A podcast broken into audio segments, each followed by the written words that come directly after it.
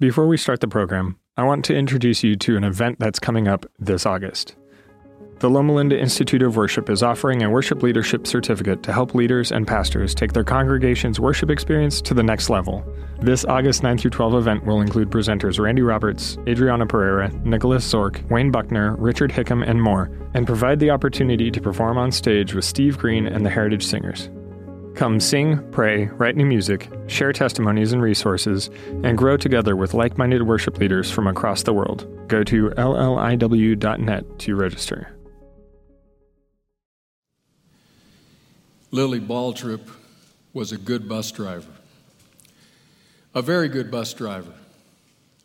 In fact, according to the Fort Worth Star Telegram of June 1988, some years ago now, Lily Baltrip had been voted by the Houston Independent School District as an awardee in their very good bus driver program. She was a good driver. Thus it was that colleagues of hers were happy to ride with her when they drove to the ceremony where Lily would be awarded her certificate and prize in front of her colleagues and friends. She was a good bus driver. Unfortunately, on the way to the event, she took a corner a bit too sharply and the bus rolled over, sending her and 16 of her colleagues to a local emergency department. Now, the question is what do you do next? Do you still give her the award for very good bus driver?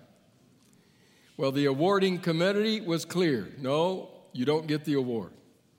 You blew it. This is an award that you receive based on merit. Kind of a rough thing, isn't it? But right there, Lily came face to face with the way life works. You know the way life works. What goes around comes around. Nice guys finish last. The vic to the victor go the spoils. You know those realities, maybe summarized in that bumper sticker you may have seen around town that says, My karma just ran over your dogma. It'll catch up with you. So, nothing in life is for free, they say. Certainly, nothing good in life is for free. Well, if that's true, and the indications are that it is very true, then that was the lesson learned by a man named Martin Luther. Martin Luther had learned that things don't come for free, and he was doing the very best that he could to earn that good bus driver award from God. When I say he was doing the best that he could, that's exactly what I mean. I want to read some words to you from a piece that appeared in Christianity Today describing that through which Luther passed in his efforts to earn the approval of God. Here's what it says Luther was extraordinarily successful as a monk. He plunged into prayer, fasting, and ascetic practices, going without sleep, enduring bone chilling cold without a blanket, and flagellating himself, that is, whipping himself. As he later commented, if anyone could have earned heaven by the life of a monk, it was I. But though he sought by these means to love God fully, he found no consolation. He was increasingly terrified of the wrath of God. This is a quote from him. When it is touched by this passing inundation of the eternal, the soul, in other words, when God comes near, the soul feels and drinks nothing but eternal punishment. When God comes near, all I fear is punishment. He goes on. The quote goes on During his early years, whenever Luther read what would become the famous Reformation text, Romans 1:17, his eyes were drawn not to the word faith, but to the word righteous. Who, after all, could live by faith but those who were already righteous? The text was clear on the matter the righteous shall live by faith. Luther remarked, I hated that word, the righteousness of God, by which I had been taught, according to the custom and use of all teachers, that God is righteous and punishes the unrighteous sinner. The young Luther could not live by faith because he was not righteous, and he knew it. Try as he might, he was certain that the committee would say, Remove the award. You roll the bus, you're out of the game. How ironic is it then? Supreme irony, in fact, that the very text that he hated would ultimately become a text that revealed to him the grace of God. In fact, not only would it do that for him, it would become one of the central, if not the central passage of the Reformation. So I want to go to that text. It's in Romans 1, Romans chapter 1. And I want to read what Luther first found abhorrent and later found profoundly comforting. But before we read the passage, just a bit about what leads up to the passage. It's right near the beginning of the epistle to the Romans. Paul introduces that epistle by talking about his call to be an apostle, not by the will of human beings, but by the will of God. He goes on to talk about his desire to go and to visit those who lived in Rome. In fact, he says, I have longed to come and see you long before now, but have been prevented from doing so. I want to come to you, though, now, he says, because I want to be mutually edified. You will be able to bless me, I will be able to bless you. But in the intervening time, just know that I'm praying for you every day. All the time, you're in my heart, you're in my prayers. And it's right about at that point that he writes what is essentially the thesis statement of this epistle, this, this magnum opus of the apostles on the gospel. It's those two verses, read so well as our scripture passage this morning Romans 1, verses 16 and 17, page 1672 in your Pew Bible. So listen what Paul writes I am not ashamed of the gospel because it is the power of God that brings salvation to everyone who believes, first to the Jew, then to the Gentile. For in the gospel, the righteousness of God is revealed, a righteousness that is by faith from first to last. Just as it is written, the righteous will live by faith. He begins the epistle early on by making this statement. And at the beginning of this statement, he says, I am not ashamed of the gospel. Some translators say that could actually be translated, I am proud of the gospel. Now, if you put yourself into the context of Paul's world, that's a stunning statement. If you understand a bit about the, the, background of his day and how the secular mind viewed the gospel of Jesus Christ, the crucifixion of Jesus the Nazarene, then you're surprised that Luther is able to say, I am not ashamed of it. I want to read you two quotes from two New Testament scholars that fill in some of that background for us. So the first one, C. Marvin Pate, New Testament scholar, writes this. Paul declares that he is not ashamed of the gospel, for it is the power of God unto salvation. Such a bold assertion by the apostle came in the face of Rome's execution of Jesus by way of crucifixion. Indeed, the cross of Christ had already become a laughing stock in the Greco Roman world. Not long after Paul, graffiti was found in Rome mocking the cross of Christ. A drawing on a plaster wall near the Circus Maximus depicts a man worshiping the crucified Christ who is portrayed as a donkey on the cross. The implication of the drawing is obvious. To worship a crucified king is asinine. That's the context of Paul's world. No wonder he will say in another place to preach this gospel of the crucifixion and resurrection, to preach that is foolishness to the secular mind. And yet, here in Romans, he begins by saying, I am not ashamed of the gospel.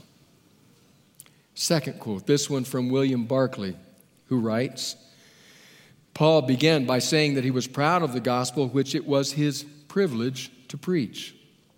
It is amazing to think of the background of that statement. Paul had been imprisoned in Philippi, chased out of Thessalonica, smuggled out of Berea, and laughed at in Athens. And in Corinth, his message was foolishness to the Greeks and a stumbling block to the Jews. Out of that background, he declared that he was proud of the gospel. There was something in the gospel which made Paul triumphantly victorious over all that anyone could do to him. I am not ashamed, he writes, of the gospel of Jesus Christ. Now, from that opening thesis statement, Paul will do two things over the next two chapters. We have to understand those if we are un- to understand what this gospel means to him. So, the first thing he does following this statement is that he paints a picture of the Gentile world in which he says the Gentile world deserves to be under the condemnation of God. He says that in very strong terms. In fact, I think for most modern day readers, when you read those words, you have to swallow hard because he pulls no punches. He says the Gentile world is deserving of the condemnation of God. Now, it's almost as though Paul realizes that his readers who come from the ancient world of Judaism are hearing these things about the Gentiles, and they like what they hear. It's almost as though Paul thinks they're saying, That's right, amen, preach it, keep it real, Paul, come on. They're excited, they're happy. And so, Paul, after a period of time, suddenly changes, almost in mid argument, takes his eyes off the Gentiles, and now looks toward the Jews. And now he has something, secondly, to say to the Jewish world. First thing he said was to the Gentile world. Now he's going to speak to the Jewish world. And let me show you how he introduces what he's going to say to the Jewish world. It's in chapter 2 and verse 1. You, therefore, he's writing to his Jewish friends, you, therefore, have no excuse you who pass judgment on someone else, for at whatever point you judge another, you are condemning yourself because you who pass judgment do the same things. And now he will spend the next chapter plus making the case that the Jewish world is deserving the condemnation and the judgment of God. So he takes over about three chapters almost to build this case the Gentile world under God's condemnation, the Jewish world under God's condemnation, till by the end of it you're thinking, well, what in the world? Well, he summarizes what the end of it is. He says, So then, there is no difference, Gentile or Jew, all have sinned and fall short of the glory of God. Every one of us, regardless of Jew or Gentile, have rolled the bus on the way to the award ceremony. And that's precisely where Luther found himself. That place where he said, No matter what I did, no matter what effort I expended, no matter how hard I worked, no matter. It was always as though the punishment of God was hovering right above my head. There are some here today who live in that place, who know what it is to feel like God is angry with you. For whatever reason, parental messages, harsh or stern, religious messages, hypersensitive conscience, skewed view of God, whatever the reason might be, there are some here today who can understand Luther, who said, No matter how hard I worked, that's where I ended up. All have sinned and fall short of the glory of God. But Luther was persistent. And through the grace and insight of the Holy Spirit, an answer came. Came right out of Romans came right in that section that is talking about the fact that all have sinned and fall short of God's glory. This became the answer. I want to read it Romans chapter 3, verses 21 to 24. This is what Paul writes. But now, apart from the law, the righteousness of God has been made known, to which the law and the prophets testify. This righteousness is given through faith in Jesus Christ to all who believe. There is no difference between Jew and Gentile, for all have sinned and fall short of the glory of God. And listen to this verse and all are justified freely by his grace. Justified freely by his grace through the redemption that came by Christ Jesus. Justified, in other words, made right with God, placed in a right relationship with God. And that happens freely. Why? Because of His grace. I can still remember in seminary, first quarter of seminary, taking a class entitled Salvation. The basic text for the class was Romans. Our professor was Dr. Ivan Blazen. Coming to class day after day was not like an academic lecture, though it was academically rigorous.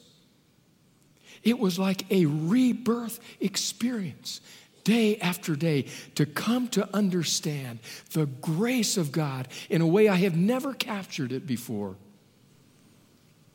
I remember Dr. Blazen coming to this passage and writing on the board, but now.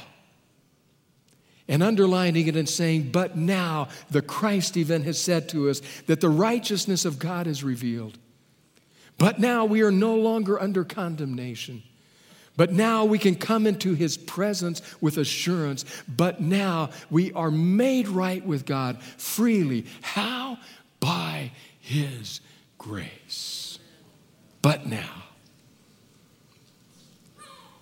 It's that experience that is available to you today. And it was that experience that came to Luther a dawning understanding of God's free grace. Luther and his colleagues begin to call it sola gratia, the way it has been referred to ever since one of the key moments, one of the key cardinal doctrines of the Reformation only by grace. What must it have been for Martin Luther, who grew up in a home with a very stringent, rigid, punishment minded father? What must it have been for him to catch a glimpse of the grace of God? If we wonder what it was like, we might get a bit of an insight, of all places, at a set of stairs. A set of stairs. Some of us, many, in fact, most from this congregation, but a few friends from other places, joined together a couple of months ago and had the amazing privilege of walking in the steps of some of the reformers in certain parts of Europe of being able to go and see where some of these realities unfolded. It was a marvelous trip. The last stop on the trip was a place called Rome. Now, the journey there had been made enjoyable by the camaraderie of friends. There was one person in particular with whom I had a lot of fun. I want to invite him to the platform this morning. A young man named Wade Spalding. Wade, come on up. Wade, really, you basically grew up in this church. In fact, he and his mom sit right back about there first service, right? Ever yep. since you were about this big, and now you're this big.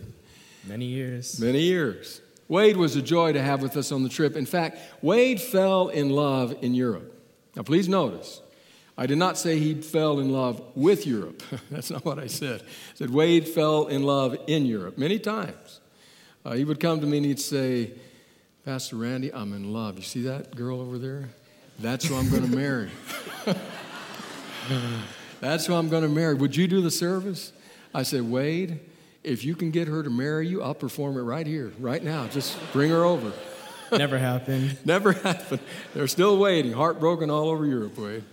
But he also fell in love with cars. There were some beautiful cars. In fact, I want to show you a picture of Wade in one of the cars up on the screen. Wade, what is this car here? That there is a convertible Jaguar X Type. Is that more expensive than my Ford Focus? How much does your Ford Focus cost? um, probably not as much as that car. Yeah. you look like you own it there. Wade had a good time in Europe. And then we came to Rome. Now, we got to Rome. That was quite a city, wasn't it? Sure was. amazing city. In fact, let me just ask you a general question. What, what did you notice most about the tour as a whole? Uh, there was a lot of churches.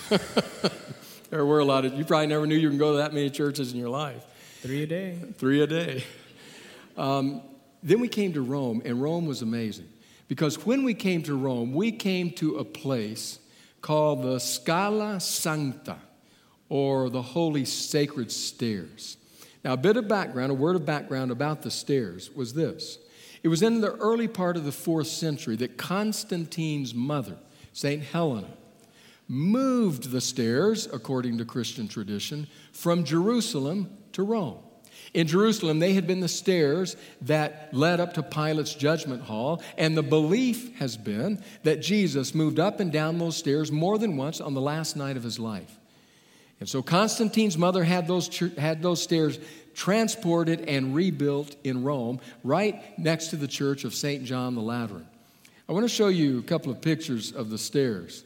Uh, some of you have been there and have seen them, the ornate artwork that surrounds them. The stairs are very hard, yeah. stairs are made out of marble. But it is to this stairway that pilgrims come. Look at the second picture. And they climb the stairs on their knees, one stair at a time, 28 in all. Marble stairs, they were hard. Now, wait. We got there that day and we were watching what happened here. Um, and suddenly I turned around and there you were on your knees on the stairs. First of all, what did you think when you saw the stairs? Um, I was at awe. This the amount of time people put in just to talk to God, going up 28 stairs, one prayer for each. One prayer for each. That's right. But then you made a decision.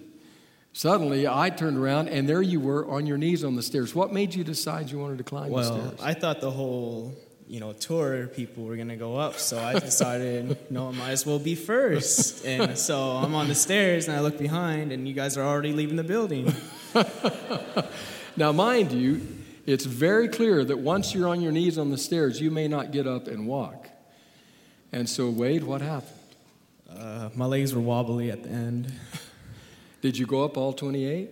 I might have skipped a few. but you got to the top. Got to the top. Now, I have to tell you, Wade, when we got back to the bus, got on, I was already on the bus, and you came in a bit later and you sat down kind of across from me, and I noticed you were fairly quiet that time. What was going through your mind then?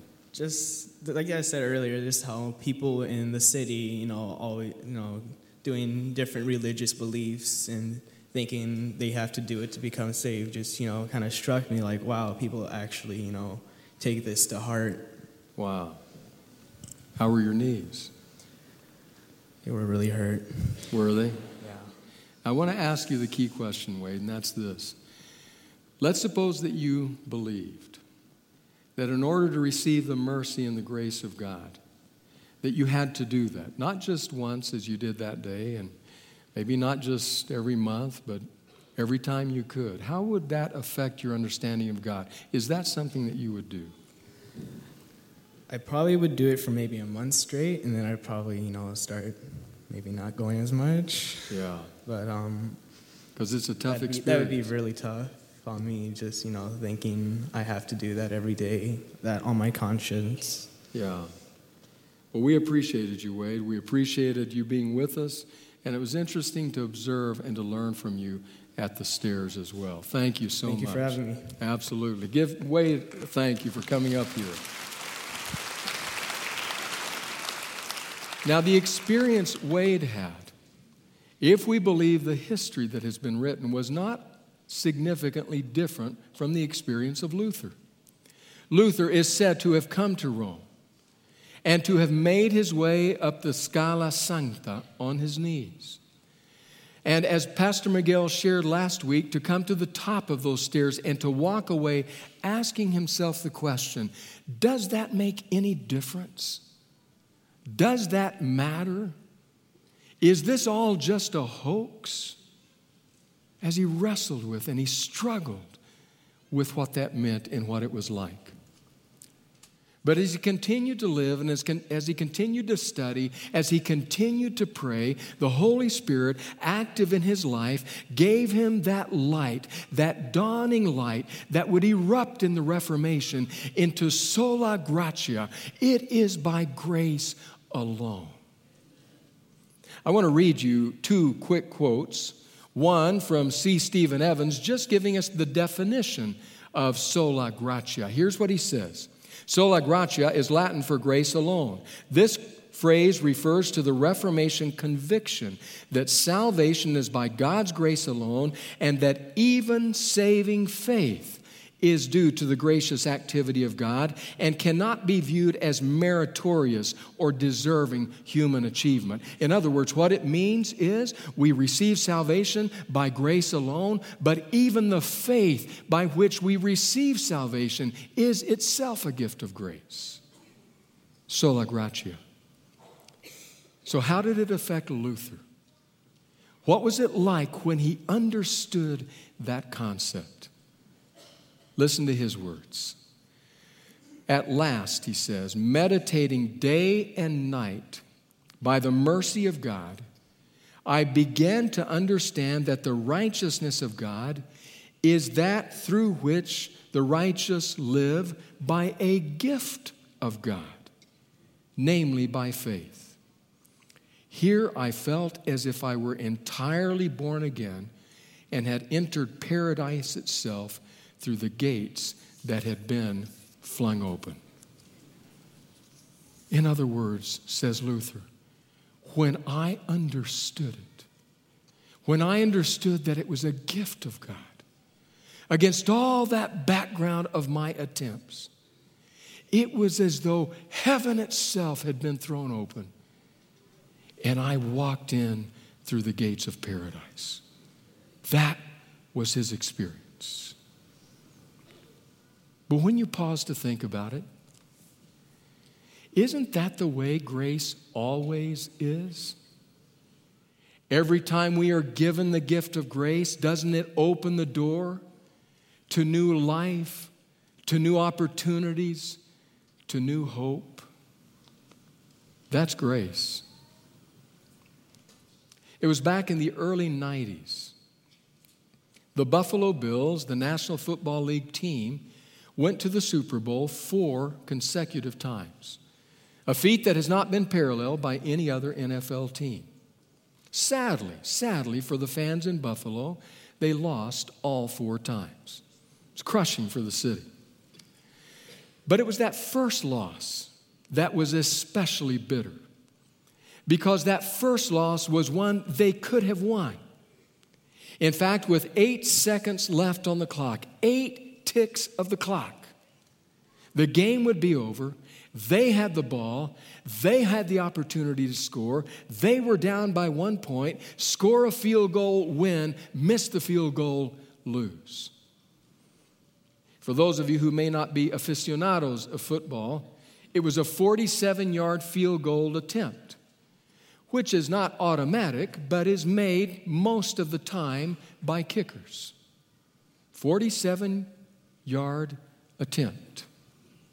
Onto the field trotted Scott Norwood, the Buffalo Bills kicker. Norwood and his team lined up. There was the snap of the ball, the hold by the holder, the kick by Scott Norwood.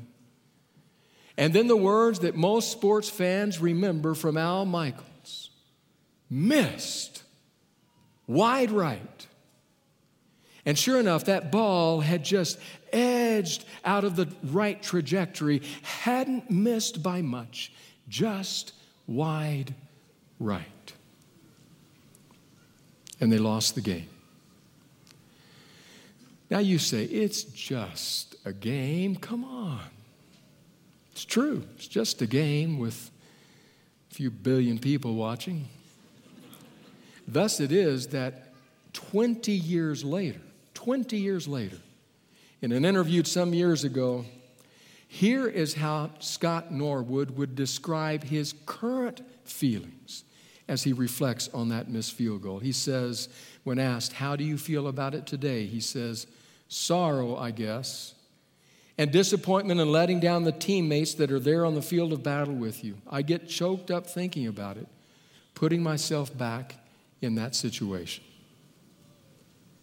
Must have been a very tough walk back to the sidelines, an even tougher ride home back to Buffalo. But when the team arrived back in Buffalo, there was something unexpected. They came back home having just lost the Super Bowl to discover there were 30,000 cheering fans waiting for them. 30,000 fans cheering the top of their lungs for their team. You're our team. And then something even more surprising happened. The team gathered together up above where Norwood was trying to stay in the background and not be seen.